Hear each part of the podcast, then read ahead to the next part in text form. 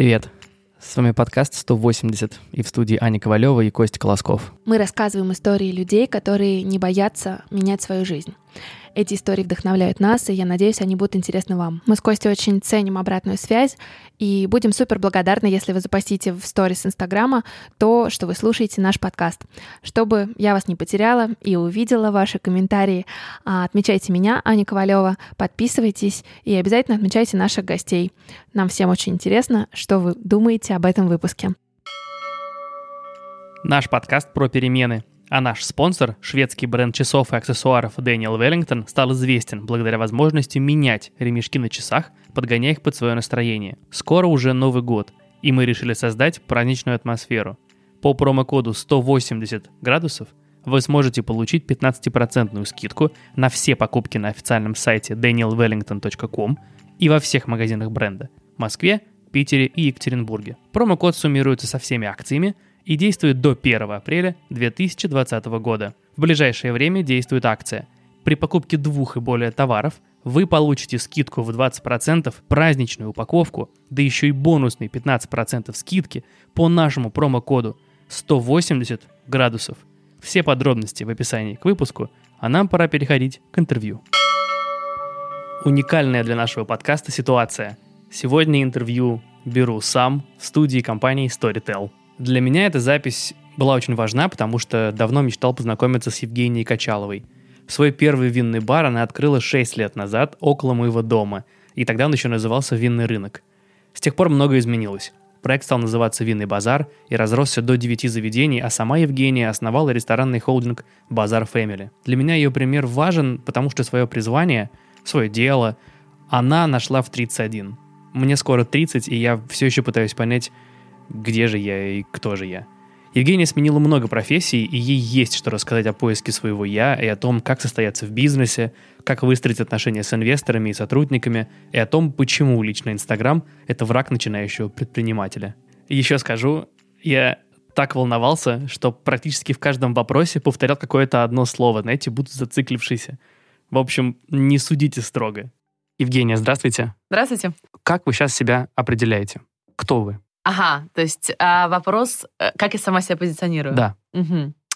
Это хороший вопрос, а, потому что раньше я себя позиционировала как ну, владелец бара, вот когда он у меня особенно еще был один, два там потом. Ну, как-то я очень долго выходила вот на это понимание ресторатор. А, и мне казалось, что как-то я еще пока...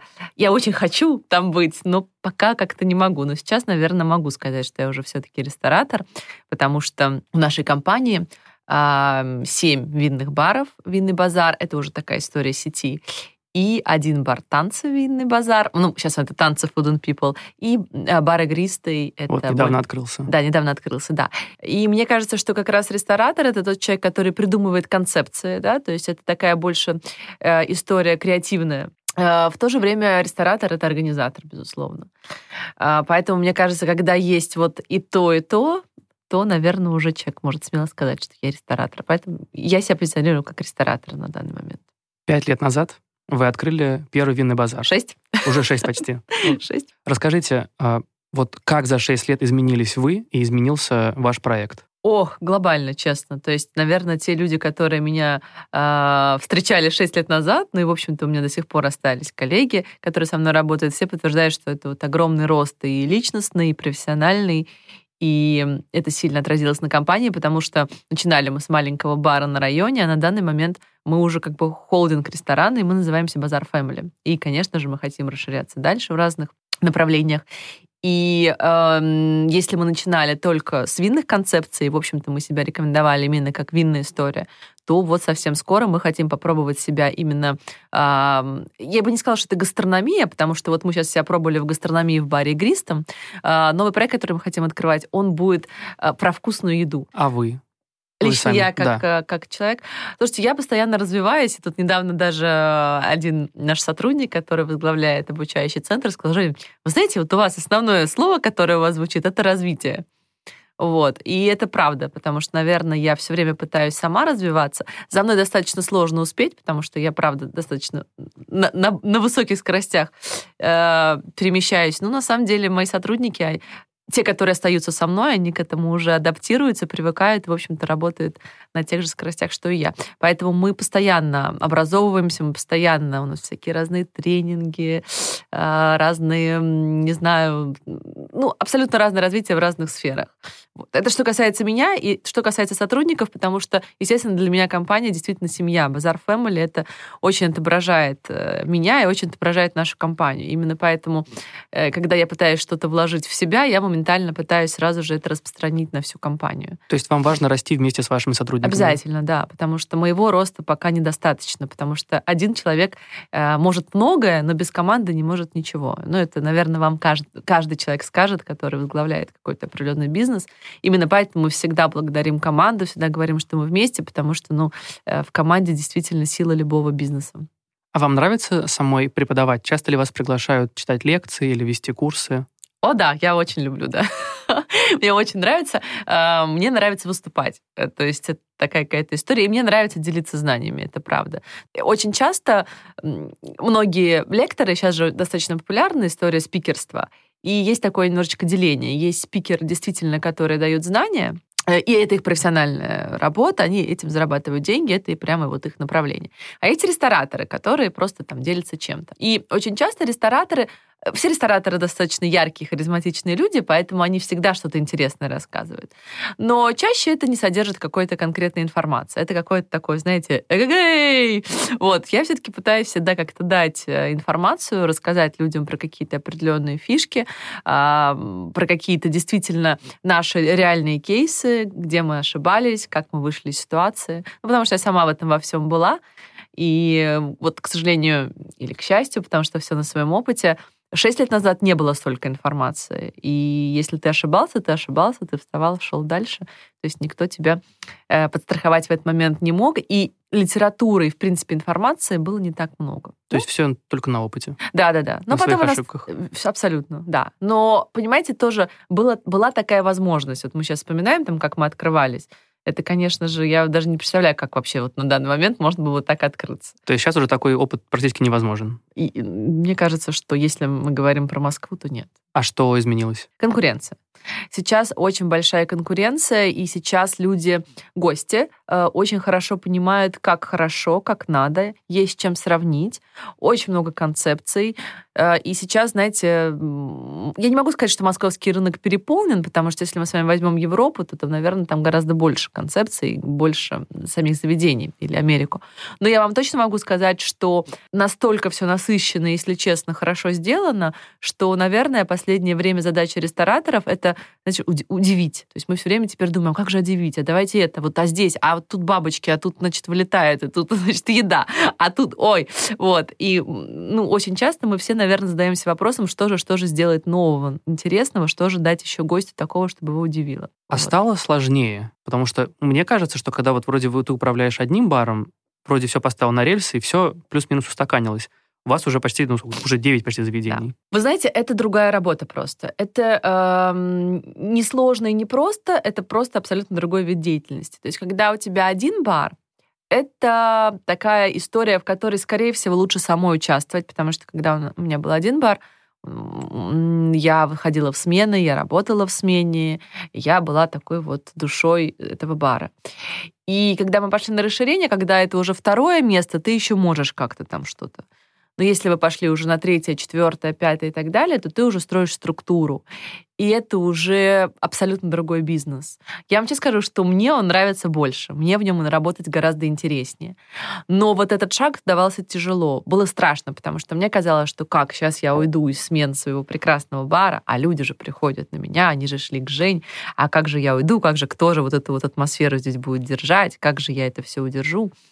Вот. Но в итоге все получилось, и на данный момент э, это моя задача — это вдохновлять, безусловно, потому что я являюсь вдохновителем в первую очередь. Это структура, это контроль задач, и это, безусловно, направление, в котором мы все идем. А как удалось перебороть себя? Вот это вот мышление, что вроде как, как бар без меня, а дальше уже стать над всем этим. Ну, вы знаете, когда тебе достаточно часто приглашают, предлагают расширение, потому что когда э, мы уже работали полтора года, действительно, мы не вмещали всех желающих. Было очень много народа. И давайте честно, сейчас концепций винных много, и барах, баров тоже винных много. А тогда их было мало. Вот. И поэтому, вы знаете, когда к тебе там практически каждую неделю приходят и говорят, ну давай, давай, давай, и вот давай. Ну, конечно, ты какой-то думаешь момент, что ну надо же, наверное, расширяться, и надо как-то двигаться дальше, потому что не хочешь стоять на месте. Вот. Ну и, вы знаете, это такая еще э, очень внутренняя готовность, энергетическая готовность. Ты вот в какой-то момент я поняла, что да, я могу. Но это, я вам даже не могу как это, это объяснить. То есть ты просто в голове для себя решаешь, что да, я справлюсь, я могу. Это исключительно, мне кажется, знаете, вопрос... Ну, на ментальном уровне как-то уже... Сто процентов. Знаете, то есть э, э, вообще, на самом деле, разница там между тремя, пятью, девятью, она не такая большая. Это больше история в голове. Вот правда. То есть готов ли ты вот охватить такой объем? Ты в голове можешь столько держать задач? Ты вообще, в принципе, свою энергию сможешь так растянуть? Ну и в какой-то момент пришел ответ, что да, ты можешь, иди. Но вы хоть делегируете кому-то что-то или все до сих пор? Э, процентов. Нет, нет, нет, это невозможно. А почему пришло такое решение, как вы сказали, что каждый, по сути, винный базар — это какая-то отдельная концепция? Это вот желание удивлять каждый новый, как бы, каждым новым открытием? Mm-hmm. Или просто почему? Ведь, кажется, масштабироваться проще, когда вот все уже отлажено. И да, и нет. Понимаете, то есть такой момент я все-таки такой, знаете, э, не могу себя, к сожалению, назвать предпринимателем, потому что для меня предприниматель — это немножечко холодное слово, хотя, я, может быть, многие предприниматели меня осудят и скажут, что это не так, но э, для меня деньги — это, безусловно, всегда цель, потому что показатель твоего бизнеса — это он успешный, либо неуспешный, только он в плюс работает или нет. То есть других показателей нет, поэтому, конечно, я никогда в жизни не скажу, что, ой, деньги. Нет, деньги очень важны, на деньги мы живем, это прекрасно, что они есть. Но для меня важно и то, и то. То есть для меня, если бы мне сейчас сказали, давайте винный базар масштабируем вот там 100 штук, там вообще будет много денег, не будет души, я откажусь. Угу. Потому что моя история все-таки она про людей и она про душевность. И когда мы пошли на расширение, я подумала о том, что ну, я не хочу штамповать. Мне не хочется, чтобы э, винный бар, винный базар стал э, историей э, вот такого, знаете, прям вот штампа. Мне хотелось, чтобы это был бар настроения. И это была одна история, почему мы так захотели делать. Ну и потом, понимаете, интересно всегда пробовать немножко в разных форматах, да, то есть тут такой дизайн сделать, здесь такой, а здесь такое меню сделать. То есть это гораздо интересная, более интересная работа. Я думаю, нашим слушателям будет очень интересно вот именно про взаимоотношения с инвесторами. Ага. Uh, у нас еще подкаст про перемены. Да. И в данном случае смена да. инвестора тоже сыграла свою роль. Можете, пожалуйста, рассказать а, вот да. про ваши взаимоотношения с первым инвестором, почему да. они, может быть, сложились или не сложились, как да. вы пришли ко второму? О, вы знаете, нет, первый инвестор был прекрасный абсолютно человек, он мне очень много дал, потому что когда мы с ним познакомились, а, у него уже была какая-то база. Э, у меня не было ничего, у меня было просто, знаете, хочу. Вот. Э, Горящие глаза. Э, безусловно. Но и помещение было. И было помещение, и была команда, и, конечно, за мной был опыт работы на управляющих должностях, то есть, как, безусловно, все было. И плюс у меня еще была в тот момент база клиентская, потому что я пришла из бутика винного. И, Об этом еще поговорим. Да-да-да. Вот. То есть я, конечно, не пришла никак вот ни с чем. Но, тем не менее, ви- ресторанного опыта у меня не было совсем. Вот, и мы начали работать, и, в общем-то, работали, но просто как раз мой новый инвестор, он стал гостем нашего бара, и мы очень с ним интересно познакомились, он прибежал, я села в смене, он а, прибежал утром, а утром в барах, кстати, нет народа, такой, ох, знаете, мне надо срочно, значит, а, бутылку вина, а, грузинскую, но чтобы обязательно не было сзади контртикет. Как будто привез сам. Да, в общем, мы там радостно все носили, стирали, и мы настолько, ему настолько понравилось, что мы так вовлеклись в эту проблему, потому что мы не знали, чем стирать, но мы максимально все помогли, сделали. И э, он стал к нам ходить постоянно. И в какой-то момент он ко мне подошел и сказал, Женя, а есть ли возможность купить долю? Я сказала, слушай, знаешь, я не знаю, но вот э, могу предложить текущему инвестору. И он не отказался. Вот, вот такая смена получилась, понимаете? Вот. А, и во втором проекте ровно так же получилось. Он просто не отказался. Но ну, мне правда повезло. У меня правда очень крутые инвесторы. И там я слышу какие-то истории жуткие абсолютно. Да. У меня инвесторы те люди, которые смотрят со мной в одном направлении. У нас одни ценности. Знаете, у нас, вот, не знаю, никогда не бывает такого, что, знаете, лучший стол для инвесторов. У нас худший стол вечно для инвесторов, а лучше вообще не стоят. Потому что мы всегда рады тому, что у нас полный зал. И если есть возможность еще посадить гостей, пожалуйста, пускай сидят. А что-то изменилось в взаимоотношениях? То есть, условно, на основании первых взаимоотношений с инвестором вы как-то выстроили по-другому отношения со вторым? А, ну, вы знаете как, э, наверное, со вторым инвестором у нас более... У нас есть деловые отношения и дружеские. Вот это точно есть такой момент. А, ну и, наверное, все-таки то, что я э, считаю правильным, и мы об этом договариваемся, что все-таки мы обсуждаем все вместе, но финальное решение все-таки за мной. Э, и я считаю, что это правильно. Я очень рада, что текущие инвесторы меня в этом поддержали, потому что, ну, не может быть у бизнеса много хозяев, понимаете? Потому что когда... И я просто эти проблемы, они каждый день. Вот я когда встречаюсь с коллегами, почему очень часто рестораторы злятся, говорят, все, сам буду открывать, все заложу, открою сам. Потому что начинается проблема с момента выбора мебели, цвета потолка, хотя это мелочи. А дальше идет меню, и начинается, а давайте, вот знаете, что-то не идет. Особенно, когда что-то не идет. Когда идет, все нормально. Но когда что-то не идет, начинаются, знаете, вот такие а, иногда надо просто хорошо работать и дать проекту время. Такое бывает очень часто. Дайте просто проекту время, потому что проект как ребенок, он должен развиться, он должен вот пойти. И если у него нет э, каких-то ошибок в концепции, а ты это, в общем-то, сразу же понимаешь, дайте ему время. Но инвесторы часто этого не понимают. И начинается. А давайте суши. Нет. А давайте пиццу. Нет. А давайте кальяны. А давайте, давайте. Вот. И, и, и просто рушится концепция. Э, и Понимаете, и опять же, все инвесторы это же очень умные, все, давайте так, это люди, у которых есть деньги. Да. У них не просто так деньги. Они действительно умные, они действительно, у них есть, знаете, такое слово, интуиция, да, они с интуицией все. Они все понимают в своем бизнесе, в своем. Но не факт, что они понимают в ресторанном бизнесе. Но считают, что понимают. Вот. И поэтому получаются конфликты. И, конечно, если конфликтует самый верх, ну, это сразу же все влияет. Ну, все время бизнес. уходит, по сути, только на это. А внизу Абсолютно. там еще куча всего уже. Абсолютно. То есть и получается, что, ну, знаете, есть же такая, такая фраза там, что рыба гниет с головы. Она всегда так, она всегда действует. Поэтому если дрязги начинается на самом верху, они обязательно дойдут до проекта. И очень часто хорошие проекты закрываются именно потому, что не решен вопрос инвестора. А никогда не возникало желания всю долю сконцентрировать на себе? Я не думала об этом, честно. Вот вы сейчас сказали, я подумаю. Я об этом не думала. Если я правильно понимаю, сейчас на рынке есть э, винный рынок. Да. Если я правильно понимаю, винный рынок это бренд как раз первого инвестора. Верно. Наверное, не то, что не обидно было, но вот когда вот вы расходились, не было конфликта в том, что вот есть прям винный рынок, винный базар, кажется, что это очень похожие вещи?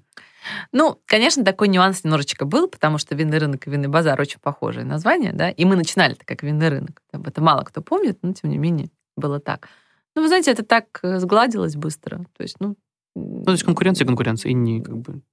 Вы знаете, я какой-то момент, когда только начинала, я очень, меня, меня, очень, меня очень задевала конкуренция. Вы знаете, я вот все ходила, смотрела, вот, вот это они с нас взяли, а вот это они нас тоже взяли. И вот, в общем, как же так? вот сейчас я очень спокойно смотрю конкуренцию. Я считаю, что прекрасно, пусть все открываются, мы все равно будем лучше, умнее, быстрее. Значит, нам нужно просто быстрее реагировать и задавать какую-то историю трендов, потому что тренды всегда подхватят. То есть это такой момент, вы, к сожалению, ничего не можете запатентовать. И все, что вы придумываете, моментально расходится. И еще такой смешной момент, что ты можешь придумать, но тот, кто больше а, агитировал, кричал и грамотнее провел маркетинг, а, тому эта идея будет принадлежать. Тоже такой момент. Ну, потому что они грамотнее раскрутили эту историю. Поэтому, мне кажется, конкуренции бояться не нужно. Нужно просто хорошо делать свою работу и все время понимать, что надо вот действительно развиваться и понимать, что нужно гостю. Вот в данный момент, что ему нужно. Была интересная мысль в одном из наших подкастов, что возможности приходят как раз вот если делать свою работу хорошо. Да. Это... Дел... Э, знаете, вот я, даже фраза как это «делай хорошо», как же знаете, такая фраза есть, что а, там... Ну, да. я, я примерно о чем. Да, вот. Я, я, если честно, тоже так считаю. Я считаю, что делай свою работу хорошо. Вот это самое основное. Делай ее качественно. И такого, что ее никто никогда не заметит, такого не будет. Просто мы очень часто хотим моментальный результат. Нам кажется, вот сейчас мы там что-то... И сейчас все повалило. Ну, такое бывает, но это бывает но редко. редко. Да. Чаще всего, знаете, везет тому, кто везет. Это очень такая вот э, фраза, я ее где-то подслушала, и я с ней полностью согласна. То есть, знаете, там я даже какую-то передачу про Битлз слушала, и там говорили, что вот, там всем казалось, что Битлз вот так вот неожиданно как так вот стали популярными. Они не неожиданно стали популярными, они там столько работали на, на, до того момента, как они стали популярными, и столько они объездили всяких пабов, баров э, и так далее, что...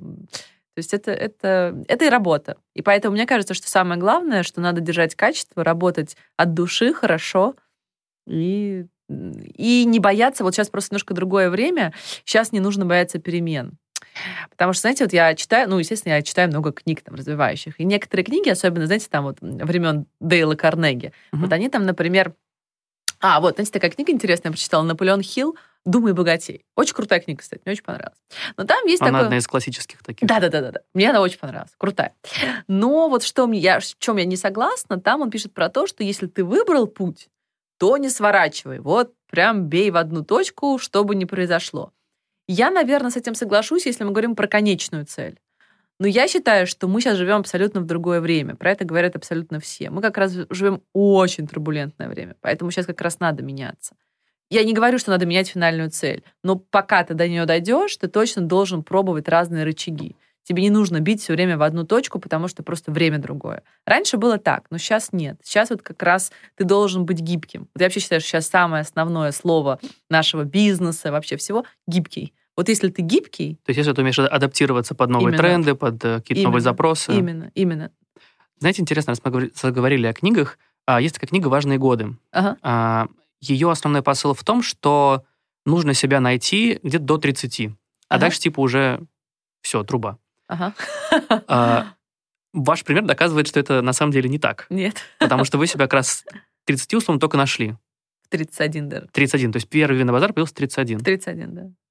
А расскажите про то, как вообще, как вы пришли к вину. Ага. У вас был дол- долгий путь. Я знаю, что вы закончили вообще международные отношения в факультет. Да. Но по профессии так и не работали. Нет. Почему? А, ну, вы знаете, потому что, во-первых, очень низкая зарплата. Я когда там посмотрела, какие зарплаты, я вот сейчас помню, 14 тысяч рублей. Я думаю, ой. Я вообще больше люблю отдавать. Вы знаете, есть люди берущие, есть люди отдающие. Мгм. Вот я точно дающий человек, и мне это очень нравится. То есть все что угодно. Подарки. Мне всегда гораздо приятнее, я чувствую гораздо больше эмоций, да. Но чтобы отдавать, нужно иметь. Давайте честно, да? Вот. И как бы да, когда мы я начала думать, чем же, чем же, чем же заняться, я поняла, что ну что-то как 14 тысяч меня абсолютно не радует. Вот. А там почему-то такая перспектива, а потом ура 30. А потом АГГ 65. Вот. И ну, что-то я подумала, что мне не нравится такая зарплата, надо что-то делать. И поэтому я работала очень много.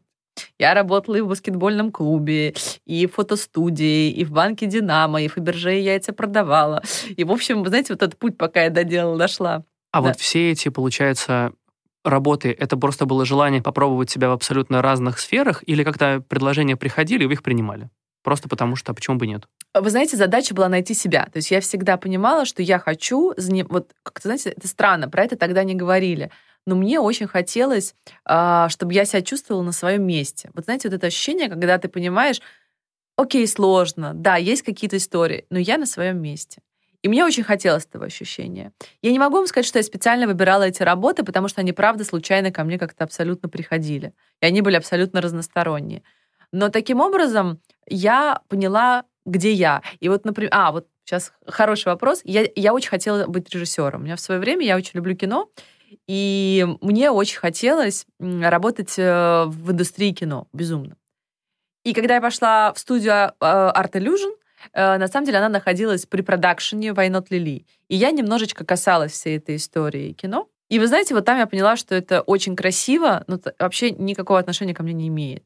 И я захотела лучше наблю- быть наблюдателем и лучше быть зрителем, чем участником вот этого процесса. А что не совпало? Какие были ожидания и реальность?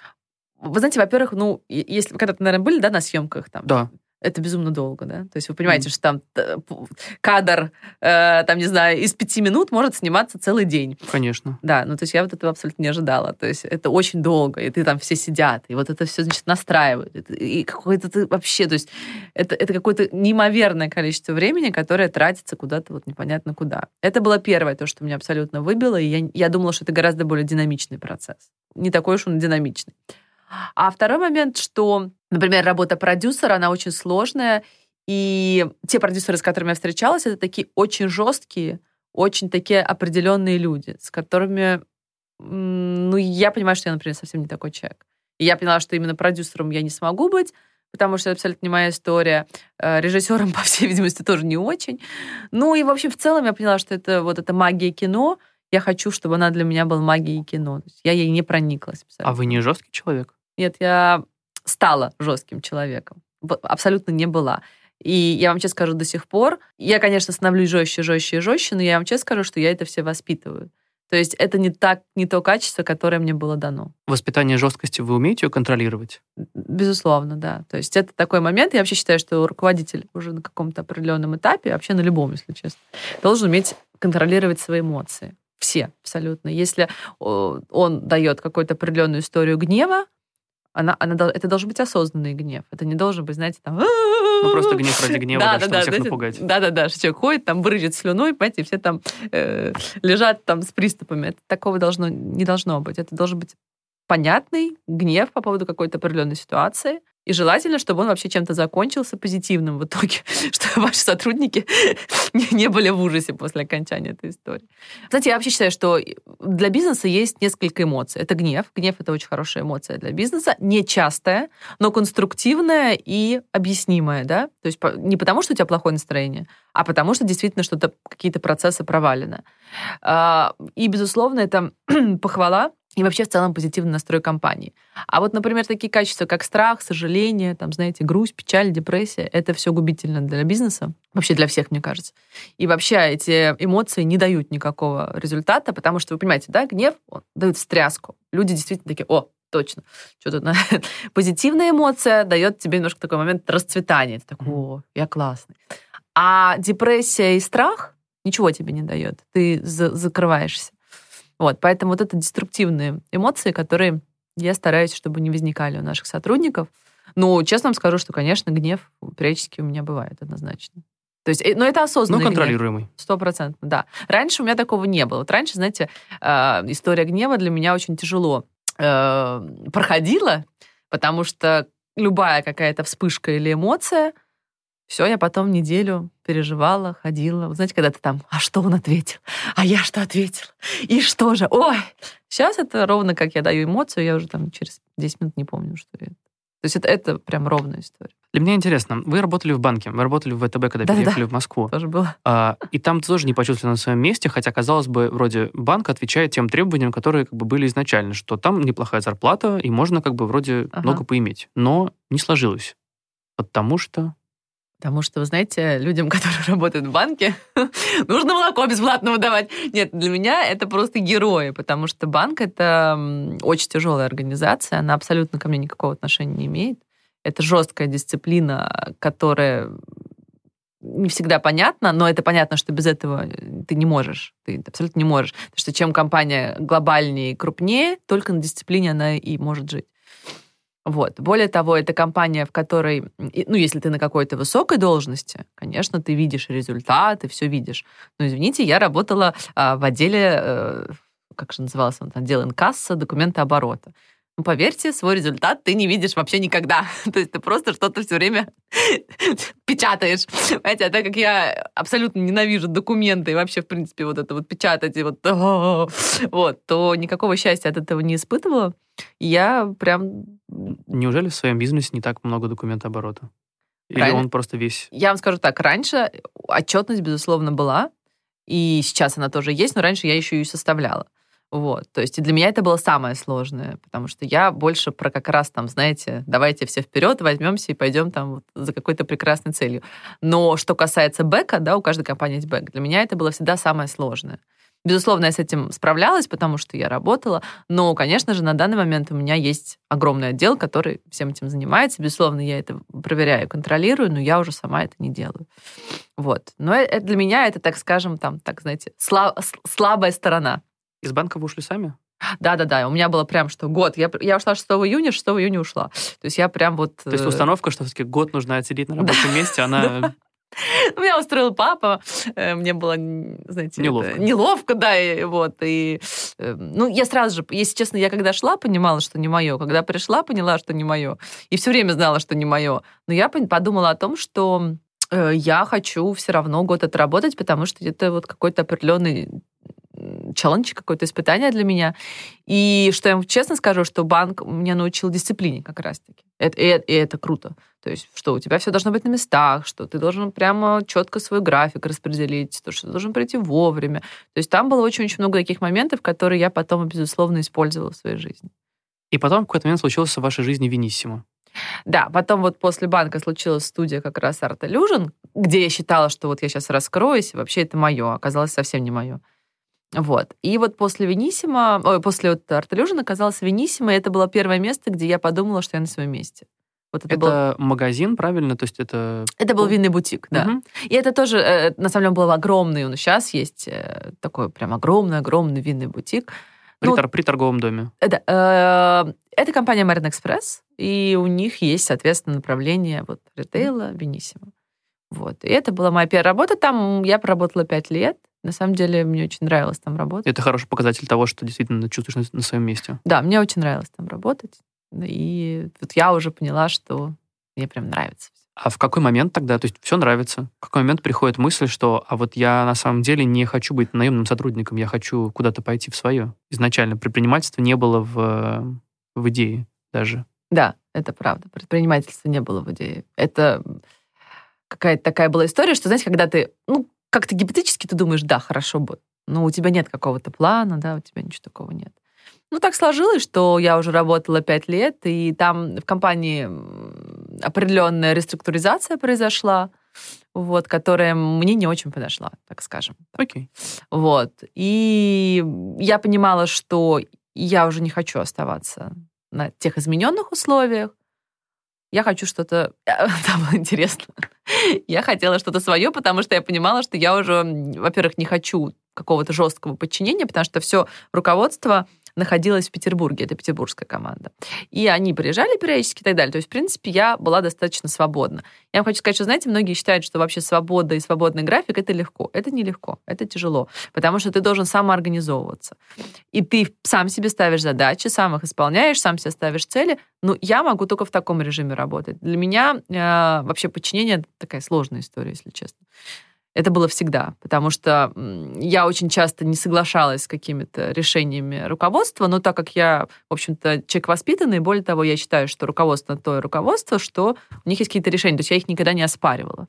Вот, потому что, знаете, тут такой момент, если ты хочешь расти, ты все-таки должен уметь держать субординацию.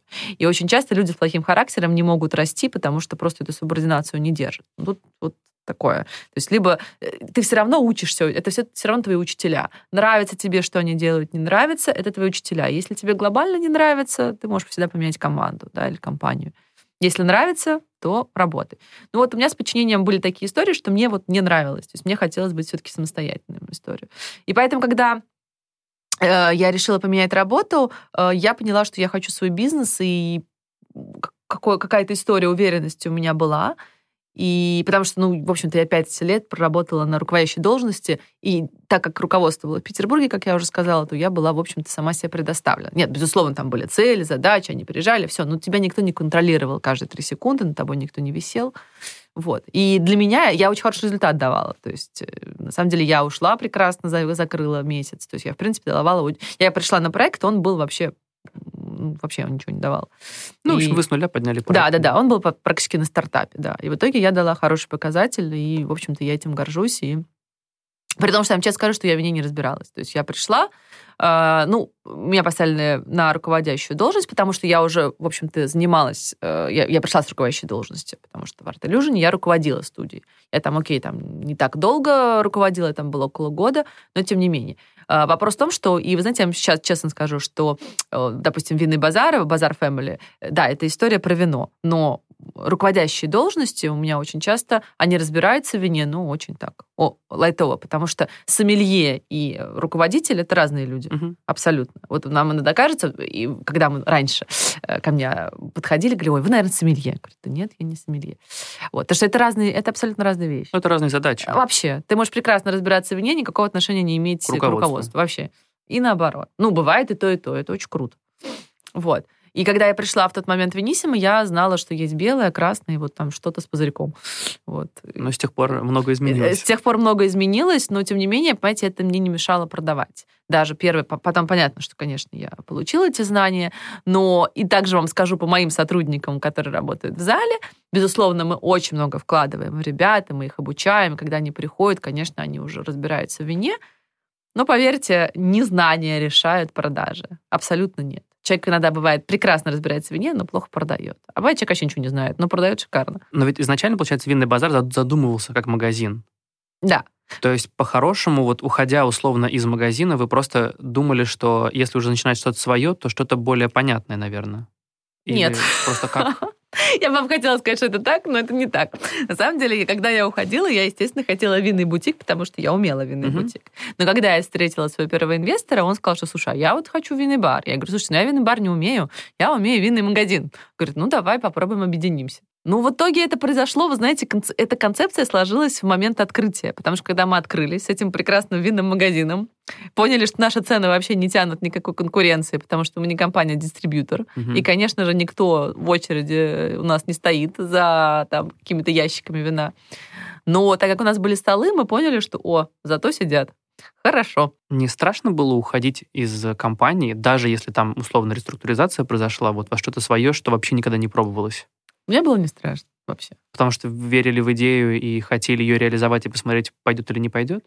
Ну, понимаете, я такой человек, что я не буду работать на условиях, которые мне не нравятся. А те условия, которые мне дали, они мне не нравились. То есть получается, что, знаете, это такое немножко обманывать, наверное, работодателя, потому что а, работать на от души, так скажем, я бы уже не смогла да, то есть я, я была демотивирована, и отдаваться компании я уже не стала бы, да. А, ну, опять же, это же все проявилось бы, я бы не показывала результата, да. То есть это такая, знаете, история, она, она бы все равно вылилась э, в историю увольнения, потому что, ну, когда ты понимаешь, что у тебя нету каких-то, как сказать, э, ты не гори, вот, ты не горишь компанией, вот ну все, тебе это уже неинтересно. И ты начинаешь идти вперед. Ну, я вам сейчас скажу, у меня даже на секунду не было истории, что у меня что-то там может не получиться. Я даже об этом не думала. Ну, это здорово, когда такая да. уверенность есть в себе. Ну, ну и круто. правда, я даже не думала об этом. А вот психологически не было тяжело то, что, по сути, вы опять начинаете все с нуля, в той сфере, в которой вообще ничего не знаете. Условно, вы работаете официанткой, потому что поначалу, когда не было персонала, вы сами работали в зале, в смену, да. а вроде уже ваши там и ровесники, однокурсники, друзья, там генеральные директора условно, да. или уже занимают условно такие высокоруководящие да. позиции. Это было очень тяжело. Да, это была такая история, я вам сейчас скажу, что ну 31 год, вы же понимаете, это немало. 31 и год это... Я приближаюсь, поэтому у меня уже так тяжеловато. Да-да-да, 31 год это уже от тебя что-то что-то да. уже ждет. Да и ты сам, наверное, от себя уже что-то ждешь. И ты да-да-да, и ты такой вроде сам уже что-то ждешь. Да, а тут ты э, начинаешь все с нуля, ты уже был в определенной истории комфорта, а я вам честно скажу, что когда я работала вот в компании Венисима, у меня была определенная история комфорта. У меня была определенная зарплата, которая меня устраивала. Пусть не мега большая, но она была приятная, меня она устраивала. А у меня были хорошая атмосфера, у меня были хорошие, э, хорошая компания, интересная работа. И я вам честно скажу, что по сравнению с тем, сколько я сейчас работаю, сколько работала там, Хотя мне казалось, что я там так много работаю. Ну, вот я вообще, считайте, вообще ничего не делала. Ну, вот те, те, кто у меня открыли свои дела, они все как бы 24 на 7. Да, здесь... да, да. То есть считайте, что ты вообще ничего не делал, правда, поверьте, потому что вот сколько я сейчас справляюсь там с теми задачами, которые сейчас справляюсь, я, наверное, даже за неделю э, столько не делала, сколько я сейчас там за день делаю. Вот, это, это разная история. И, конечно, это очень тяжело. Это очень тяжело выйти вот из этой зоны комфорта. Э, да, а потом, ну, конечно, то есть, когда ты идешь на историю у нас не было первое время э, каких-то прекрасных доходов больших, их просто не было, мы 6 месяцев вообще в минус работали. Поэтому зарплаты у меня практически не было, ну, какая-то там, да, минимальная база. И, конечно, я работала в смене, и есть такая штука, как Инстаграм, когда ты там, знаете, пролистываешь, смотришь, м-м, кто-то куда-то поехал там, э, кто-то что-то как-то там что-то купил. Вот. Ну и, конечно, ты же не можешь на это не реагировать. И не то, что ты завидуешь, думаешь, ну, а я-то почему вот... Почему они все там, а я вот тут вот? Вот. Но в какой-то момент я просто эту всю историю закрыла, сказала, все, я в Инстаграм больше не захожу. И, честно, э, первый э, и года полтора я отложила полностью весь телефон, я работала в смене, Все вообще. Я, я, мне, мне было вообще все равно, у кого что происходит. И вы знаете, на самом деле работа в смене — это история медитации, поверьте. Потому что когда ты вечером начинаешь работать, у тебя идет поток гостей, ты вообще ни о чем не думаешь. У тебя ты ни о чем не переживаешь и не расстраиваешься. У тебя просто нет на это времени. Ты очень сильно устаешь, приходишь домой, а утром тебе обратно идти на работу. Поэтому я вам честно скажу, что эти полтора года прекрасно пролетели. Абсолютно меня ничего не переживала, ничего такого не было, потому что было очень много работы, с которой надо было что-то делать. И она мне нравилась. Мне, мне нравилось в смене работать. У меня было очень много гостей, которые ко мне приходили. Вот именно к вам, потому что... Да, да, да. То есть я очень много друзей завела. Там, на самом деле, мне прям очень вот эти там где-то полтора года, да, я стояла в смене, они были очень веселые, и я до сих пор вспоминаю, было очень круто, правда. Какой-то грусти, печали у меня даже ни секунды не было. В общем, главный совет, если вдруг становится грустно, отложите Инстаграм. Отла... Ну, а вы знаете, что это доказанный факт. То есть я читала исследования про то, что очень многие это люди живут чужой жизнью, начинают листать все эти страницы, как кто куда пошел, что кто купил. Что живи своей жизнью. Ну, come on, ну какая разница, кто чего куда пошел, пришел, ушел и так далее. То есть, ну, это же неинтересно, это же чужая жизнь. А люди у нас очень многие вот живут чьим-то инстаграмом. И это, честно говоря, не, не добавляет нам позитива вообще ни разу. А если бы в компании, вот в Венисиме не было реструктуризации, все равно бы ушли? Ну, не факт. Слава богу, что случилось. Спасибо! То есть просто такое стечение обстоятельств, которое, по сути, вылилось вот в проект, который вы хотели реализовать. Знаете, там была такая ситуация, вообще у меня в жизни была такая, самый переломный момент, самый тяжелый э, со всех сторон. И я безумно благодарна за это, потому что у меня, правда, была там история очень тяжелая. Ну, если бы ее не было, я бы сейчас не была там, где я есть. Поэтому, э, вот, не знаю, такой, наверное, немножечко совет, что если у вас что-то в жизни прям не ладится, возможно, это повод открыть новую страницу. Просто вы не представляете, там такие были моменты, которые были безумно тяжелыми и сложными, но потом оказалось, что именно благодаря этим моментам я смогла добиться того, чего я добилась. Поэтому я за каждое прошедшее там, мгновение благодарна, потому что просто я бы не была сейчас здесь. А мне здесь сейчас нравится. А как понять, что ты на своем месте? Вот у нас многие слушают и тоже как бы работают на работе, чувствуют, что что-то что не так. Но реструктуризации могут не дождаться. Ну, вы знаете, какая история? Вот, например, в, когда я работала в банке, я понимала, что я на своем месте. И то есть я прям реально понимала, что здесь работать я не собираюсь. Когда я работала в студии, в фотостудии, я тоже понимала, что это не моя история, я здесь работать не хочу. То есть а, э, Венисимо я работала, и мне нравилось работать, да, и просто произошла какая-то история, по которой мне перестала удовлетворять там, да, какие-то э, те, те условия, которые мне давались рабочие, да. Вот. Это философия жизни. То есть, смотрите, мы большую часть своей жизни проводим на работу. Если она нам не доставляет удовольствия, ну куда же мы выкидываем свою жизнь? Ну, это же такой очень важный вопрос, который ты можешь сам себе задать. Получается, что ты не живешь ради удовольствия, да, ради того, что ты получаешь какие-то эмоции, с какими-то людьми интересными встречаешься, что ты достигаешь и видишь этот результат. А ты постоянно борешься с нежеланием идти на работу, да, и ты приходишь, думаешь, «Ну, когда пятница, ну когда пятница, когда пятница, когда пятница. Начинается, значит, пятница, думаешь, о, суббота, воскресенье, потом, блин, понедельник. И вот то есть твоя жизнь превращается вот в такую, знаете, лямку, да, которую ты тянешь. Но ты хочешь такой жизни жить или нет? Наверное, нет. Ну, точно нет, мне кажется. Ни за какие деньги, давайте честно. Ну, давайте деньги — это средства. Но ты же просто свою жизнь куда-то закапываешь. Она у тебя вот там в таком формате одна. И сейчас столько всего интересного, сейчас можно так интересно жить ну, правда. А ты вот на что-то тратишь непонятно. Не знаю, для меня это был философский вопрос, на который я сразу знала ответ. Что я не буду мириться с тем, что если мне работа не нравится. Я это просто всегда знала. То есть, что я найду то, где я буду себя чувствовать на своем месте, и мне будет работа приносить удовольствие. Вот забегая назад, да, то, что вы спросили, как почувствовать. Ну, просто когда ты хочешь идти на свою работу. У тебя, у тебя нет разницы между там, у тебя понедельник или пятница или суббота, потому что тебе работа не доставляет дискомфорта. Ну, то есть, когда ты работаешь 24 на 7, как вы, и все равно ну, это как есть, раз драйвит. Да, тебе все равно драйвит, ты все равно понимаешь, что там, ты решаешь какие-то вопросы. А родители поддерживали такой подход? Просто часто а... оказываешься заложником того, что есть какие-то ожидания от родителей, вроде бы. Угу. А тут, получается, одна работа сменили на другую работу, потом на третью. Да, мои родители, спасибо им огромное, они меня всегда поддерживали, всегда. То есть, наверное, что бы я ни решила, они всегда говорили, что let's, давай. Вот. Но, э, знаете, был такой один раз комментарий, но это больше было такая от знакомых моих, моих родителей. Э, тогда еще у меня не было э, ресторанной группы, тогда у меня был, по-моему, один бар. Вот. И мы сидели в какой-то компании, и вот что-то там такое мне девушка сказала, что променять там такое образование на то, чтобы ходить там вином торговать. Да, это была такая история. Грубо. Ну, она это сказала не, не так жестко, там было так более, более смысл, мягко. Смысл вообще, да. про, смысл прям такой, что как бы, да, там получить образование. Вопрос не в форме, а в содержании. Да-да-да-да-да-да-да, что получить такое образование и как бы пойти торговать вином. Вы знаете, вообще, я, человек очень сложно обидеть, когда он так не считает. Меня этим обидеть невозможно, потому что я считаю, что э, я искренне занимаюсь тем, что я люблю. И я вижу, тут же, понимаете, не только ты торгуешь каким-то продуктом, там, вином или продуктами, ты кормишь людей. Вопрос в том, что ты даешь эмоцию людям. И ты видишь людей, которые приходят, гостей, которые приходят в твой бар, в твой ресторан, какими они счастливыми уходят, сколько радости они испытывают.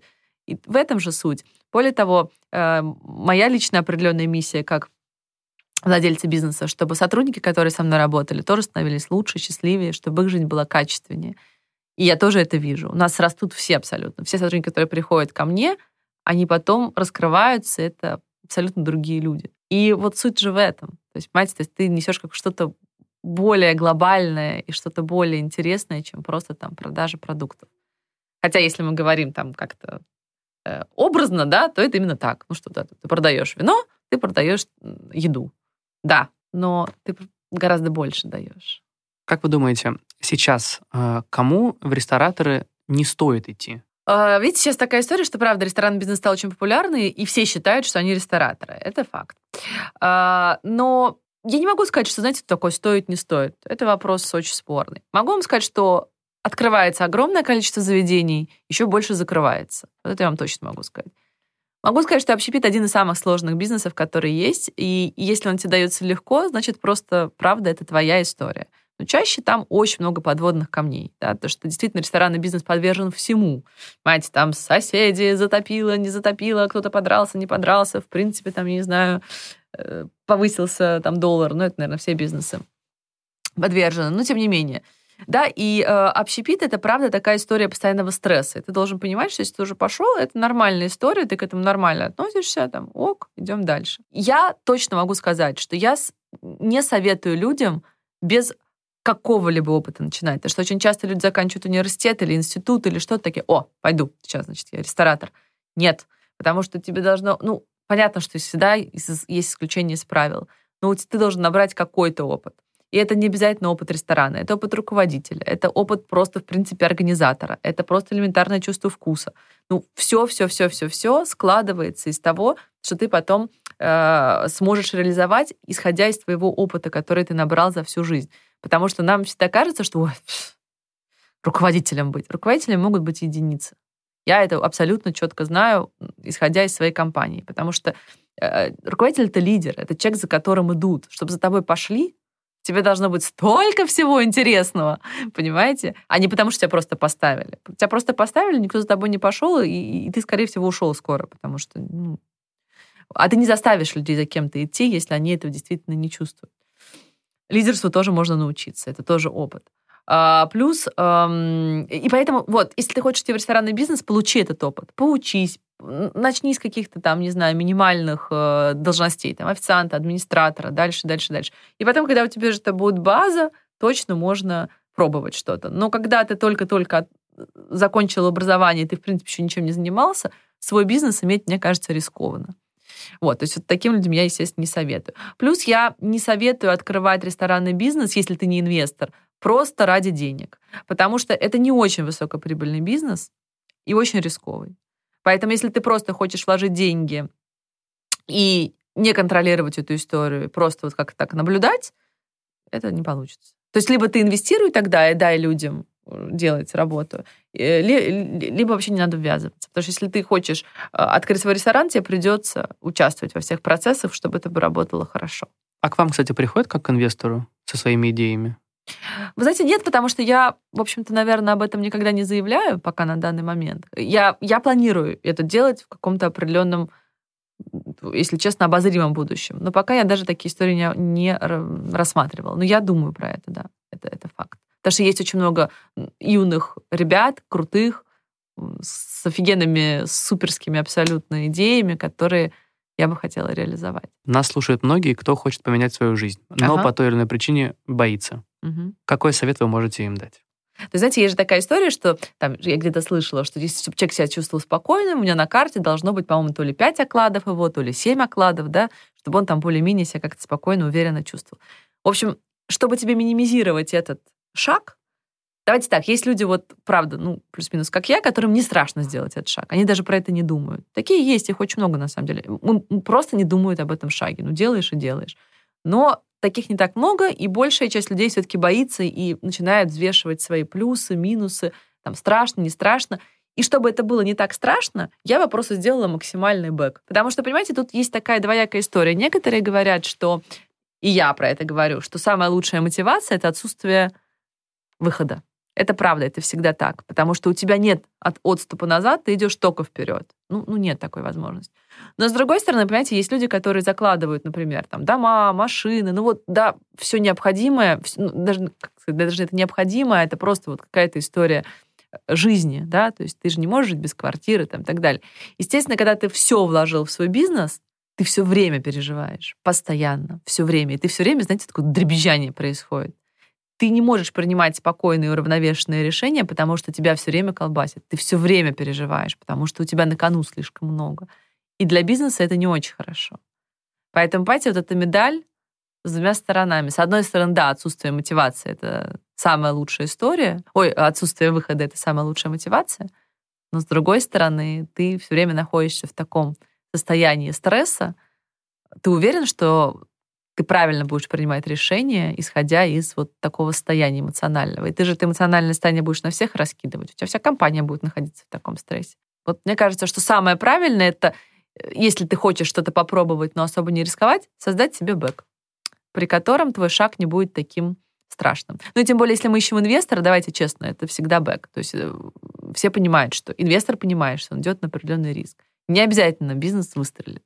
Инвестор это понимает. Но при этом человек, который организует весь этот процесс, он эм, берет на себя, безусловно, ответственность, но если не случается, то ну, не случилось. Евгения, спасибо вам огромное. Константин. Да. Все. Спасибо супер. вам Спасибо большое. большое. До свидания. Не забываем про наш промокод 180 градусов, который дает скидку в 15% до 1 апреля 2020 года на все товары Дэниел Веллингтон. Спасибо, что послушали этот выпуск. Мы с Костей очень ценим обратную связь и будем супер благодарны, если вы запостите в сторис Инстаграма то, что вы слушаете наш подкаст. Чтобы я вас не потеряла и увидела ваши комментарии, а, отмечайте меня, Аня Ковалева, подписывайтесь и обязательно отмечайте наших гостей. Нам всем очень интересно, что вы думаете об этом выпуске. А еще у нас есть телеграм-канал и корпоративная почта, которые тоже можно найти в описании к этому подкасту. Пишите нам, мы всегда на связи. Спасибо. Производство Brainstorm FM.